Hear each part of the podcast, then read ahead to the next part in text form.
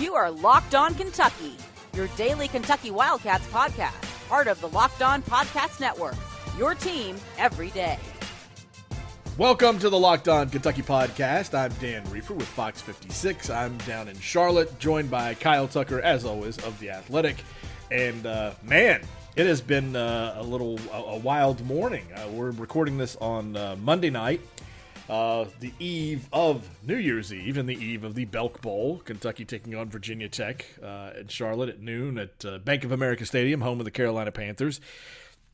And, you know, some stuff came out on Saturday, Kyle, with an Instagram post, and I guess it came out late enough that maybe people didn't see it or recognize it, but it didn't get any traction, really, even on Sunday. And maybe, I don't know why, but I was traveling Sunday and also working Sunday on other stuff, and I just did not see this Instagram post. But then it really blew up this morning, Monday morning at Media Day. And Lynn Bowden, I'll set the scene for you here, okay?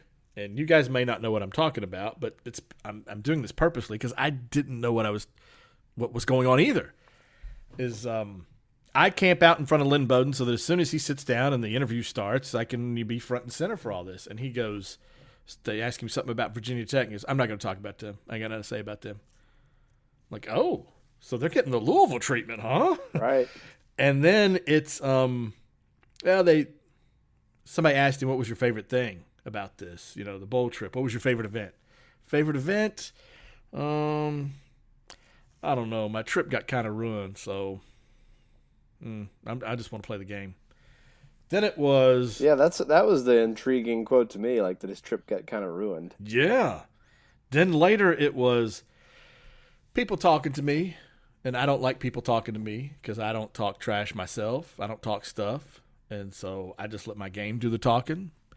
Then it was, I think they believe that we're a mediocre team. And I even think I saw an article the other day that says we're a mediocre team. So we're just going to go out there and play. Kind of come see about it type thing. He was even asked about come see about it and all this. But he wouldn't give anything up. So then I move on to Logan Stenberg. Then I move on to Calvin Taylor, and then Josh Paschal. And I ask him, you know, Lynn's kind of salty over there. He goes, last thing you want to do is motivate a motivated team. We're already motivated. And now this. So then through some, you know, investigation after this, we find out that at Charlotte Motor Speedway, that event at the NASCAR track where they got to do a ride-along, the two teams were not supposed to cross paths. You know, they had different times scheduled. And Kentucky is leaving the track and loading its bus, and Virginia Tech comes out of, like, the dining hall area, and as they come out, one of the players has his phone out and one of the Virginia Tech players, I'm sorry, has his phone out, and he's videoing UK's players as the Virginia Tech players are shouting obscenities at Kentucky, calling them names, basically saying they're nothing, they're weak, just total disrespect to him. The P word was thrown around. Yes. Lame. Thrown around in verbally, but then also in the I guess you'd call it the headline or the caption on Snapchat, I think it was, or Instagram. Yeah. Or I guess it was Instagram. Was also the full-blown P word. Yeah, it said something like fresh ground beef.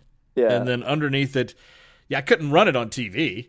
Right. Because I had no way to fix that to bleep out the P word, to dash it out. to get rid of that on, I mean, I could do it in post-production with the, you know, the big editing suite I've got back there, but not the mobile unit type stuff. So, but look, I'm sure if it's on your Twitter there, Kyle, it's on my Twitter. So if you want to find it, you can definitely find it and watch it. It's not safe for work. It's not safe for children, all that, but you can see why Lynn Bowden would be so salty. And here's the thing, Lynn Bowden is such the leader of that team that it has trickled down through all of them. They are all red hot over it, but nobody is hotter than Bowden. And it's kind of because I think Bowden, from where he comes from, he's hard. So if you're going to act hard like that, you better be able to back it up. And Lynn's not going to take it. You know, I'm not saying Josh Paschal isn't hard, but he's not Lynn Bowden hard. You know what I mean? Yeah, and I mean, so if you're going to talk that way, you better have something behind it. And knowing that who Lynn is, I think it has got him so ready to go for this. I like you texted me, put all your money on the Cats. Yeah. I mean, I think Lynn Bowden will have a huge game. I think Kentucky will not come out half-assing it. That's for sure. And like you said, you know, Lynn's not a fake tough guy. You know, a lot of people have. I have written extensively about where he comes from and who he is and the fire that sort of burns in him and why. He, you know, essentially said, like, I was basically in a gang in Youngstown, you know, and he hadn't really done anything terrible yet before they got him out of there and got him out of Youngstown and down to Lexington with some of his Youngstown guys, Vince and Stoops. But, you know, he grew up amid real, not fake kind of tough guy stuff. You know, he watched people get murdered in front of him. Yeah, I've not had that happen to me. I'm not sure who else on the team has. He is not. I mean, he used to carry a gun. All these things he admitted to me. He is not the dude who just yaps his jaws and doesn't have any fortitude behind it. So of all the people, and he's not the biggest guy, but he's also not as little as you think he is. And of all the people on Kentucky's roster, I think the two people I would not want to piss off would be Logan Stenberg and Lynn Bowden. Yeah, absolutely. Because Stenberg is a little thick too. I mean, he's impact. You know, for a guy who's only 6'1", like he's solid as a rock. And his body fat's probably like 3%. People have been pretty shocked by that, but you know, Stenberg also is just a mean SOB, you know, nasty. Certainly between the tackles. And, you know, I think both those guys will be, like you said, the other piece of it is not just that Lynn will be able to back up whatever he is feeling or saying right now, but also that everyone on that team kind of ride or die for Lynn Bowden. Yeah. And that's one of the reasons I think you and I and some other people, before it was determined for sure that they were going to finish out the season and with him at quarterback and leave him there, it was like, yeah, you need to leave him there because this team, it's imperfect, but this team wants to play for Lynn. And so for it to be Lynn in particular that kind of got the brunt of that stuff, I think was a mistake. You know, and it may not matter. Like if Virginia Tech is just better than Kentucky, it won't matter that Kentucky's rah-rah fired up. But I'm not sure that's the case either. You know, you've got to be good enough to win. You can't. I mean, plenty of underdogs against way better teams have come out with all the fire in the world and still gotten their butt kicked because they just weren't good enough. But I think Kentucky's good enough and motivated enough. And there's some other factors. I guess we could take a break and talk about some of those other factors. But there are other reasons I think Kentucky wins this game. Virginia Tech's kind of in disarray a little bit. Right now in a number of areas, and so I don't want to encourage anybody to take out the kids' college fund, but if I ever bet, I've never bet on the team I cover. I just don't think you should. But if I ever were, this is one of those games I would be really tempted to put money on Kentucky after what happened. Well, and I can tell you that it's a 2.5 point line still. I just checked it. It's still 2.5 point favoring Virginia Tech, and I just don't believe that. We'll get into those reasons, but I just don't believe. Now, if this was LSU they were playing, LSU can take all the videos and say whatever they want. It's there's not going to be a whole lot Kentucky's going to do about that. But yeah, you're right. It's Virginia Tech. So let's take a break here on the Locked On Kentucky podcast, and we'll get back with why we think Kentucky's going to win this game. You are Locked On Kentucky, your daily Kentucky Wildcats podcast. All right, we're back here on the Locked On Kentucky podcast, and I mean, one of the reasons I think Kentucky is going to win was just kind of validated for me at Monday's Media Day when I talked to Josh Paschal and Calvin Taylor and Logan Stenberg. And so I said to Logan Stenberg, like, you know, Lynn's this leader of the team, and you guys follow him. And he kind of explained what it is about Lynn, that he has that magnetism. And then it's that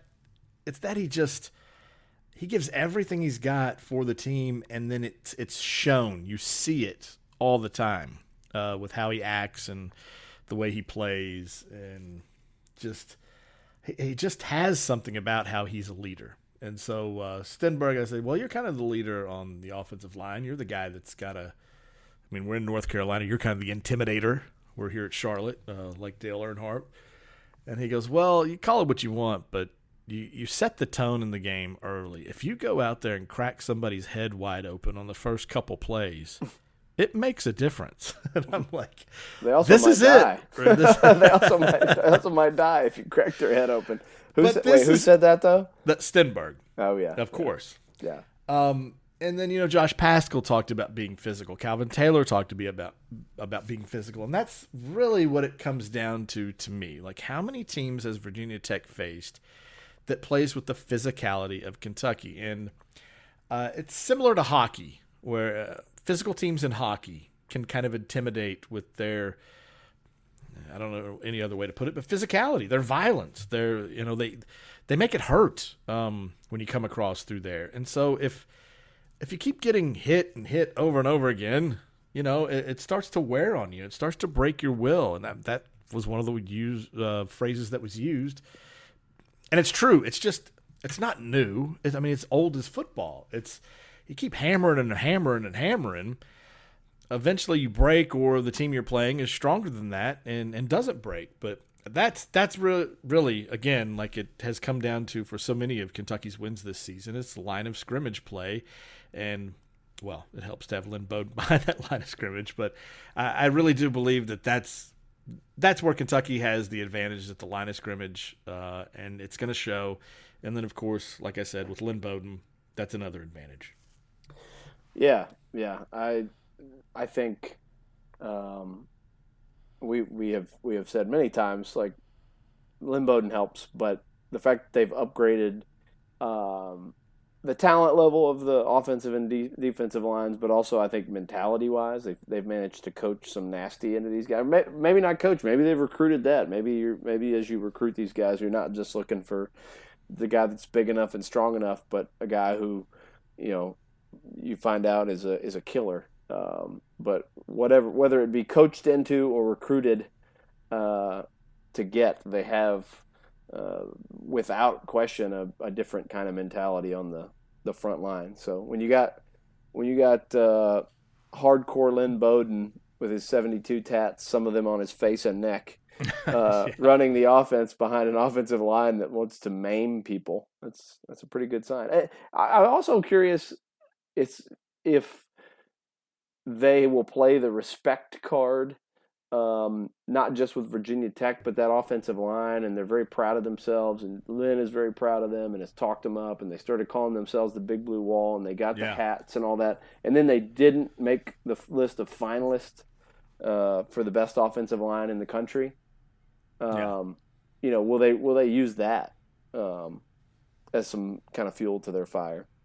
It was funny. One of the reporters asked Lynn Bowden if he had seen the college football semifinal that Joe Burrow threw for 8 touchdowns, and could he do that? Is he going to break the record for the Belk Bowl or whatever and get 8 touchdowns? And Bowden was like, I've done it before. Wouldn't be the first time I've scored 8 touchdowns. So, yeah, count on it. And then Stoops was kind of asked by the same reporter about it, and kind of jokingly said he's going to throw for 7 of them too, right? And Stoops goes – Yeah, right. Like, that's what we're gonna do. Like, if we start throwing, all of a sudden we're gonna start throwing the ball. It's a good idea, but he said, "Excuse me, guys, but we're not dumbasses."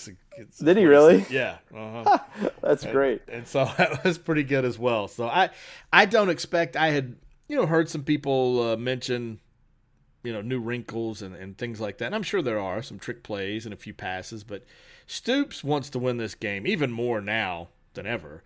And they're not going to get too far away from what's got him here. And I just see it as grinding it out, and with all three of those guys in the backfield with Lynn.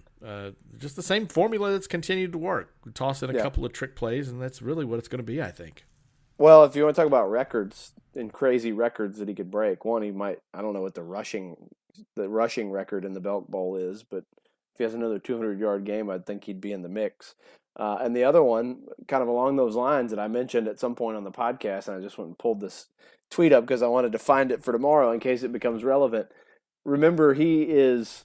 I think he has the third most rushing yards by a quarterback in SEC history. Actually, the fourth most. Was he something like 300 yards away or something? He's 238 yards away from Cam Newton's total. So it's not crazily out of reach for him, given some of the performances he's had. I mean, he just ran for 284 in the Louisville game. I know you had said that before. I wish I would have thought of that today, because if I'd have brought that up to him he would have in this context. Yeah, Cam Newton, 1,473 rushing yards in 2010 when he won the Heisman. Manziel had 1,410 in 2012 when he won the Heisman. And Bowden's got 1,235 this year in basically 8 games. Right. Since he moved to quarterback. So another thing to kind of keep an eye on there. The other thing I was going to mention when I started, I kind of teased it earlier about, you know, it's not just a motivation thing. At some point, it's just about lining up and playing, and it doesn't matter who is pissing on who in the pregame. It's blocking and tackling and all those things, and in those and coaching, and in those regards, I think Kentucky's got an edge, because as far as I know, unless you know differently, speak up. They're healthy, right, going into this. Yeah, game. I haven't heard anything about. No anyone. Surprise injuries that we're aware of. No. And meanwhile, one of the guys that was kind of at the center of this whole flap the other day at the track where they're barking at each other and talking trash, was the star defensive back. And now I've just totally blanked on his name. Caleb. He's a senior, right? I've totally forgotten his name. Yeah, I talked to him today. Yeah, he's got a back injury, right. And it looks like he may not play in this game. I think he didn't play in the last game, in the Virginia game at the end of the regular season. I'm sorry, didn't talk to him today. Talked to a teammate about him. I was going to say, surely they didn't make him available. No. But talked to a teammate about him. Yeah, another defensive back, a senior safety. Hang on a second. This is going to drive me crazy now. But he was one of the key figures that was running his mouth.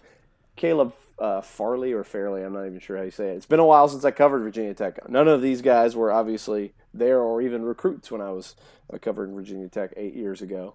But he leads them in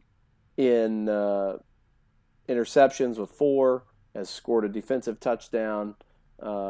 He leads them in pass breakups with 12. I mean, he's a high-level defensive back for Virginia Tech, and he could miss this game. Their other starting cornerback apparently has at least some level of injury, and his status is uncertain.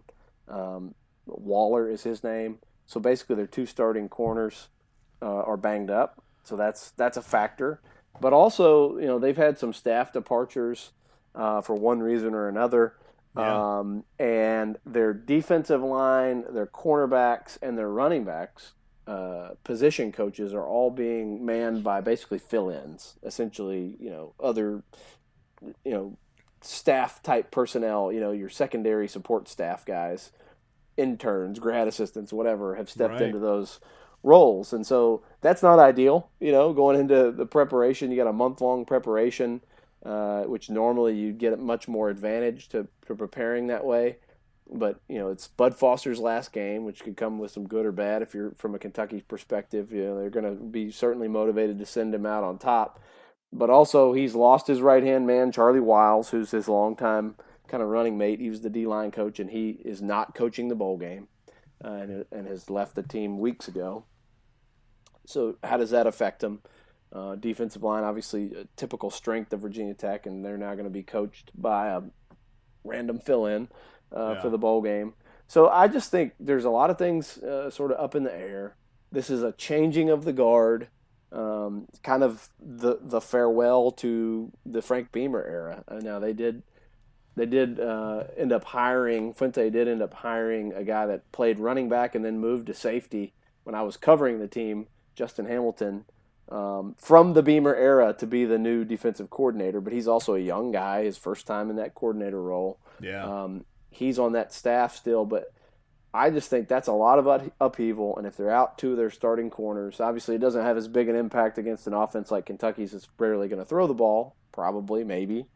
Unless they have some wrinkles up their sleeves. I like Kentucky's chances in that way as well. You've got the motivation factor. You've got the fact that Kentucky might just be the better team anyway, that Lynn Bowden is probably the best player on the field for either side, that they probably are better at the offensive and defensive lines, that they could be dinged up in the secondary, and they've got coaching disarray. I mean, there's a reason I was jokingly texted you to take out a second mortgage and bet on Kentucky in this game.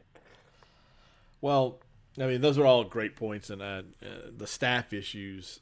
I think that matters. I think that makes a little bit of a difference.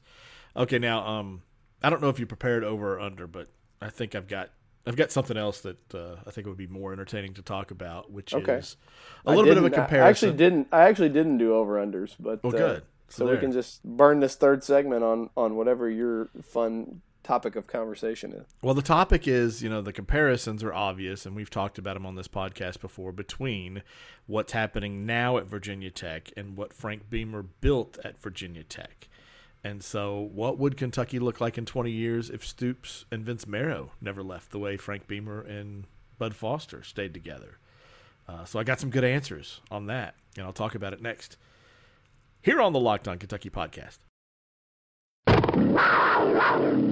This is Locked On Kentucky, your team every day. Okay, so we're back here on the Locked On Kentucky podcast. I'm Dan Reefer in Charlotte with Fox 56 and Kyle Tucker back in Lexington. And, of course, going to the Belk Bowl tomorrow. But, Kyle, you brought this up since you covered Virginia Tech for several years. You know well how Frank Beamer built that program, and he brought Bud Foster with him from Murray State, and those guys stayed together for, 30 years almost. And so they had opportunities. Bud Foster's had head coaching opportunities. Frank Beamer has had opportunities to go elsewhere. I mean, little old Blacksburg, a Virginia Tech program with no history whatsoever, no rich tradition, and they banged their heads against the wall a little bit, and then they broke through. And once they broke through, it hasn't backed up. You're talking about now the 27th consecutive bowl game, longest streak in the country. What would it look like if Mark Stoops and his right-hand man, Vince Marrow, didn't leave? Vince Marrow's already turned down offers to go elsewhere. Stoops, Florida State flirted with him, but what would it look like if Stoops never jumps and goes and takes that big opportunity somewhere else? And so I asked him about that and if he appreciates it and if it's appealing to him.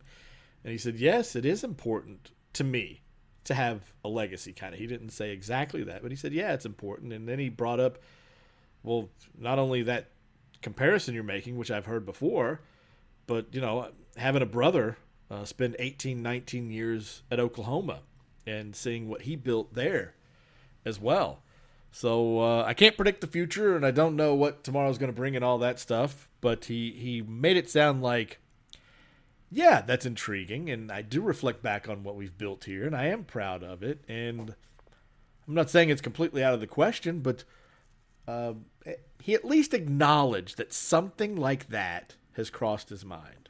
And Logan Stenberg commented on it and said, well, I'm just going to tell you up front right now that Vince Marrow and Mark Stoops don't have any desire to go anywhere. They're not interested in going anywhere right now. And he said, and a big part of that's because Mitch Barnhart showed them that he cares about football, and they've invested the money into it, and they've got everything they need to build this program.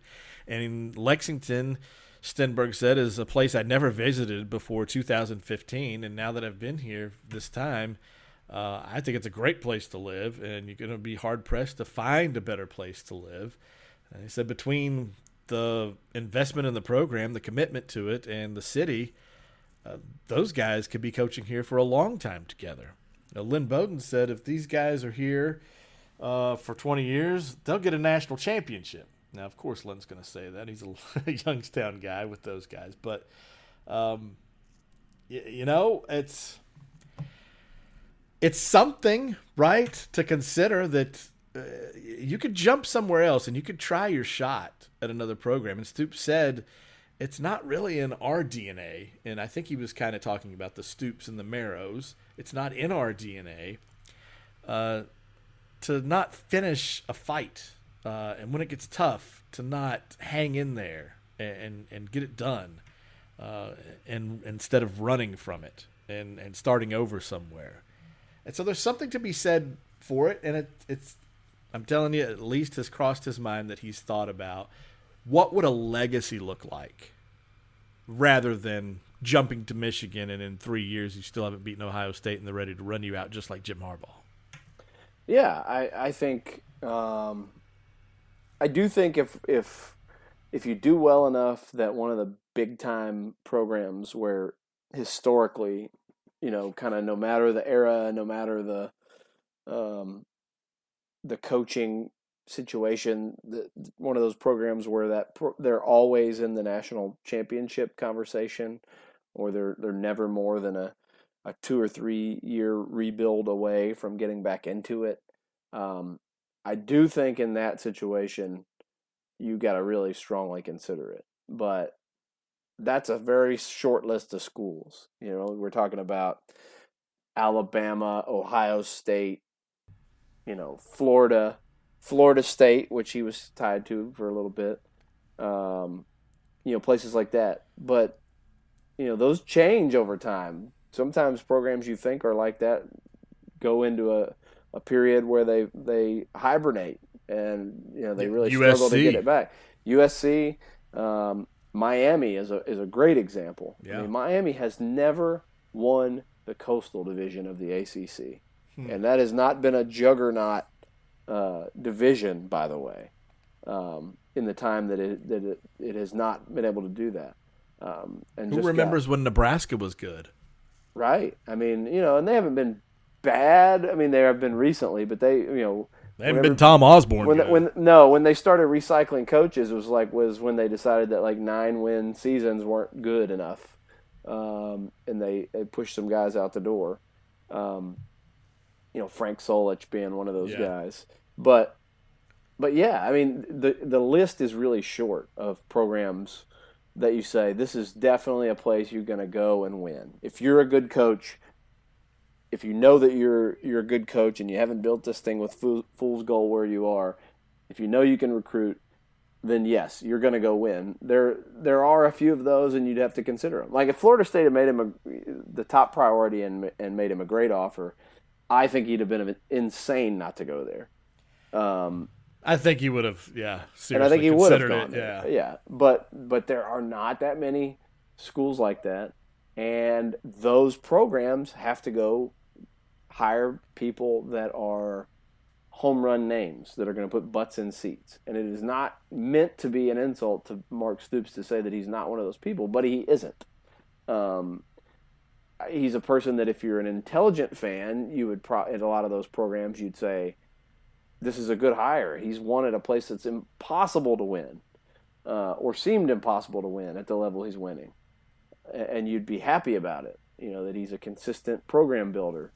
But the reality is he's probably not going to win a lot of the press. He's got this dazzling personality. You know, he doesn't win with offense. We know that. You know, he's not going to throw the ball around the yard. And so that he might be a tougher sell. And all of that to say, that is great news for Kentucky because I think the stew, the ingredients in the stew are just about perfect to keep him here for a while, for a long while, because he likes it. He is a loyal guy. He is a finish what I started guy. I think he legitimately believes they can contend in the East. It's not the West. Right. You know, if Mark Stoops was at Mississippi State and you're going to bang your head against Auburn, LSU, and Alabama every year, then you leave. I mean, Dan Mullen would have been insane to stay. Right. Now he's at Florida. He's got one school to beat every year. Mm. You know, I mean, Kentucky's obviously knocking on that door too, but his competition is Georgia. And you'll take Georgia and an upstart Kentucky, and that's basically it. Maybe an upstart Tennessee. You will take that all day over Alabama, LSU, Auburn, you know, and whoever else raises its head up out of the West, whoever starts paying players, basically, like Ole Miss. But, you know, it's a good situation. You're in the right division, in the best league in the country. You are the northernmost school in the Southeastern Conference to recruit places like Ohio where you can keep your talent pipeline going. People are paying attention to you, and you're starting to get better players. You're good enough to keep winning at Kentucky, but not sexy enough a hire that you're going to be number one choice every time one of these big jobs open. Right. Yeah. And I think it's just a perfect recipe for Kentucky to keep him. And the guy that I wonder about is Vince, but I think Vince is also super loyal to Mark. And you know, at some point people are going to throw money and maybe a title at Vince Marrow. And will that do the trick? I don't know. I think he's also smart enough to know, like, look, I got it pretty good right here. You know, right. I could stay here forever. They worship me here. Yeah. You know, Kentucky football fans are not used to getting the kind of players Vince Marrow gets. But if you go to Ohio State or Michigan or wherever, I mean, you're just another guy. That's already happening, yeah. You know, and so I do think Vince is smart enough to know, like, I'm like a god in Lexington to these people, and so maybe that's enough to keep him here as well. And they certainly, I think, love the challenge, the idea of getting to the SEC East, like both Vince and Stoops. Like, that's the dream, getting to the SEC championship, winning the SEC East, like. That's been in their minds all along, and if we can get there, if we can do that, then we have reached, you know, part of where we fully want to go. But I mean, that's the legacy building thing. Yes, if you're the guy that gets them to the SEC championship game, yeah. I mean, that is again, like, it feels like it is an impossible dream for Kentucky, or certainly it did feel that way. But so did 10 wins, and now they've done that. And so did beating a program like Penn State. And not a down Penn State. That was a good Penn State team. It wasn't, you know, 7-win Penn State. To beat Penn State in a bowl game to get 10 wins. To beat Florida on the road in the swamp, and it wasn't a fluke. You know, all those things seemed like impossible dreams for Kentucky football, and those have all been knocked down now. And so the thing that's out there is winning the East. If they do that, one, it establishes a legacy. I think no matter what happens from there on, people will remember Mark Stoops as the greatest football coach at Kentucky since Bear Bryant. Yeah, he'll be second only to Bear Bryant. Yes. And then if you get there, then what else is possible? You know, if you prove you can get to Atlanta at Kentucky, and now you've already proved you can get into the first round in the top 10 in the NFL draft at Kentucky, you know, and develop into an NFL player at Kentucky, and all those things. Why can't you build on that? You know, why can't you then alter your dream and think, could they win the SEC one day? I mean, if you're in the championship game, you are one of the top 6 to 8 teams in the country. Yeah, probably most years. I mean, the East has had some just absolute dog turd seasons where the team that won the East wasn't all that impressive. But I don't think they're there right now. I think certainly right now, if you won the East over Georgia anytime in the near future, you've really accomplished something. And I do think that's the one thing that's sort of the massive wall in front of them is, like, can you beat Georgia to win the East, or get the right kind of breaks that you can lose a game to them and still beat them in the standings, when they have so much talent. Yeah. But Kentucky is getting the kind of talent they've never gotten before, and the difference the difference between their talent and Georgia's is much, much smaller today than it was 6 years ago. Absolutely. And Cash Daniel made this great point talking at Media Day. He said, when I first got here, had we had the situation that we had this season with losing Darius West, Mike Edwards, Chris Westry, Derek Beatty, then Devontae Robinson, Josh Allen, Benny Snell, Terry Wilson, Sawyer Smith, there's no way we would have we'd be right here right now. No way that would have happened my first, maybe even second year that I was here at Kentucky. And that's the difference between where Stoops has taken this thing now. I mean, there's no doubt about it. Yeah. Yeah, so, I mean, I think it's weird because it's like, oh, the Belk Bowl, is that important to anybody's legacy or, to building anything in the program? I think this is an opportunity, though, because this is a back-it-up kind of opportunity. You're coming off this is your fourth straight bowl. You're coming off the 10 wins. You lost all those guys to the NFL. You lost your quarterback, and then you lost your backup quarterback, and then you put a wide receiver at quarterback.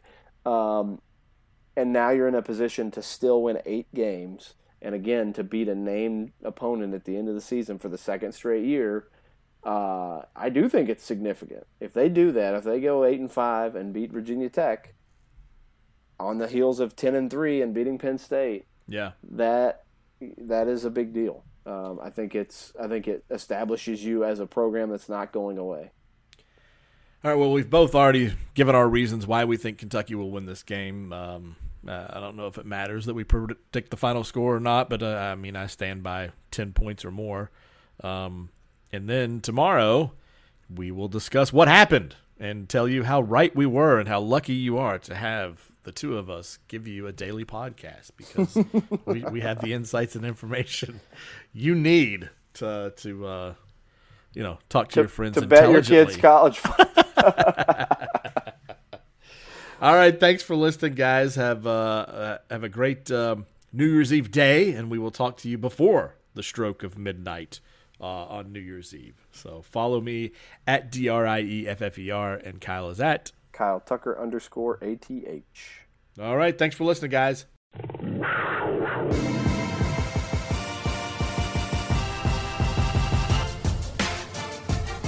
You are Locked On Kentucky, available on Apple Podcasts, Google Podcasts, or tell Alexa or Google to play podcast Locked On. Don't worry, I won't finish. You get the idea.